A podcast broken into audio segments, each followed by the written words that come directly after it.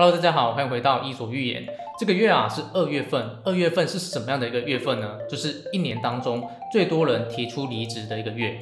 你准备好要年后离职了吗？你知道怎样正确离职吗？你知道年后离职应该要注意什么吗？每年呐，到了二月份就会有一堆人想要离职。你可能是因为工作不顺，所以想离职；你可能是因为想要转换跑道，所以想离职；你可能是跟你的上司或是同事处得不愉快，所以想要离职。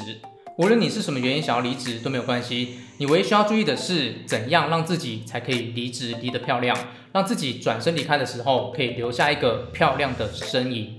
年后离职心法一：保持低调。当你要离职的时候，你最应该注意的一点就是保持低调。保持低调的意思不是不让别人知道你要离职了，而是指不要到处跟别人讲你要离职。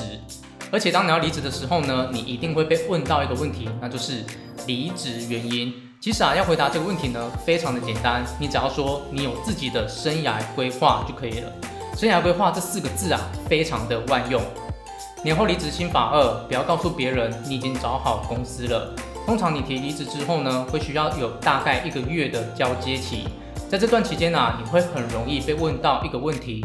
那就是你的主管或是你的同事可能会想问你，你的下一份工作已经找到了吗？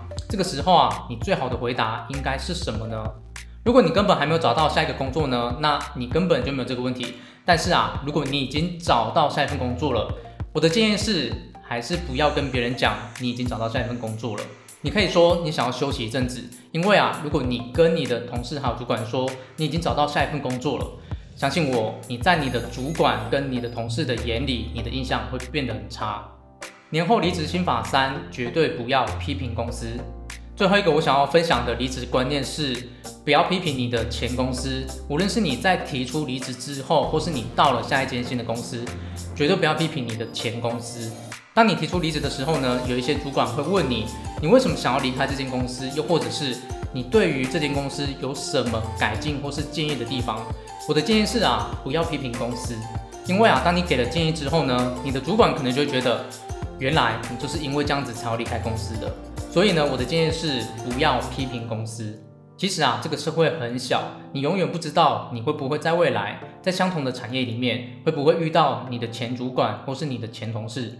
所以在社会上啊，尽量不要跟别人交恶。离职的三个观念：保持低调，不要说你已经找到工作了，以及不要批评公司。希望上面这三点对你有帮助。好，如果你喜欢这支影片的话呢，请帮我按个喜欢、订阅以及分享给你的朋友。那么我们下次见喽。